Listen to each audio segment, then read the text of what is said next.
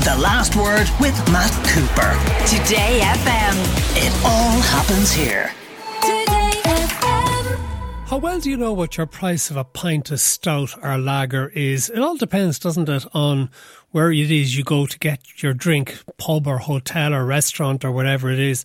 There can be wild variations in the price, some of them quite jaw-dropping, but now they're going to become more expensive because what Heineken has announced is likely to be followed by Guinness and by the other brewers. We're joined by Ollie Grimes, who's the owner of the Snug in Skerries in North County Dublin.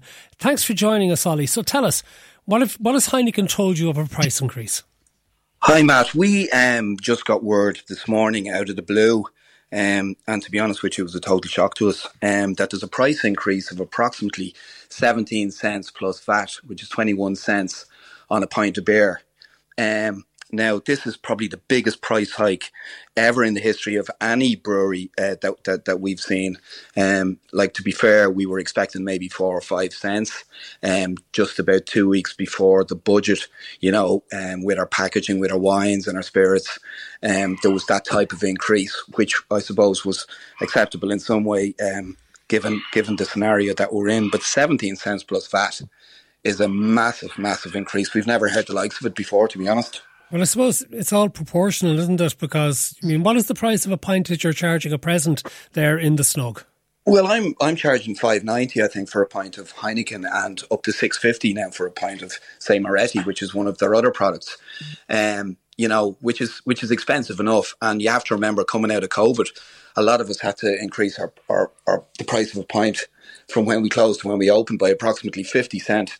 So it was a huge hit anyway, and. At this stage, we're trying to hold our own. We don't want to be putting the customer under any more pressure, because we're ultimately just going to lose the sales and people are just going to stay at home. Well, that is an issue, particularly younger people, isn't it? That's why they go for Prinks in particular, because they just think the price of a pint in a pub is too much. So you mentioned the price of a pint of lager. What about a pint of stout? Or does Heineken sell Murphy's? They do. I presume it's more of a country drink than a Dublin drink. Sorry, excuse me, it's a Cork City drink. It's a Cork City drink. Be very careful, Ollie. I know it is, but my mother's from the country, so she's from Cork, so I can say what I want. Beamish would be, I presume, in line with Guinness pricing-wise as well. Guinness is probably about 50 cent cheaper than a price of lager, and bearing in mind that we would do more volume in that product. You might get a guy in on a Monday, Tuesday for 5 or 6 pints, whereas you're not really going to get that with your Morettis and your Peronis and the like, Okay, so do you expect Guinness now to follow the example of Heineken? I think what Guinness are going to do is they're going to have to look very carefully at this, because there is going to be casualties in this. And I've spoken to a lot of publicans today, and there's a huge amount of anger, obviously. And, if you take the likes of Heineken, which are a super company, we've had great dealings and they totally understand the bar game.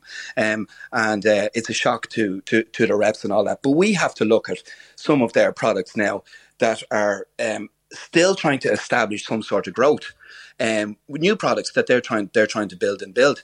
And any publican that I've spoken to today has said, listen, this one's got to go, because we have to stand together now and make sure that we first of all, we can't take it, we can't afford to take it, but we have to have a look and see what everybody else is going to do. Okay, maybe obviously, a more limited range. But Ollie, would you not say that there is a part that clearly the raw material costs for the making of a keg of beer have gone up? Even things like the gas is much more expensive, isn't it? That this was inevitable. It was inevitable that it was going to happen, and we did bear that in mind. But these companies, along with ourselves, have to cut our cloth. And we can't just keep adding on all the time.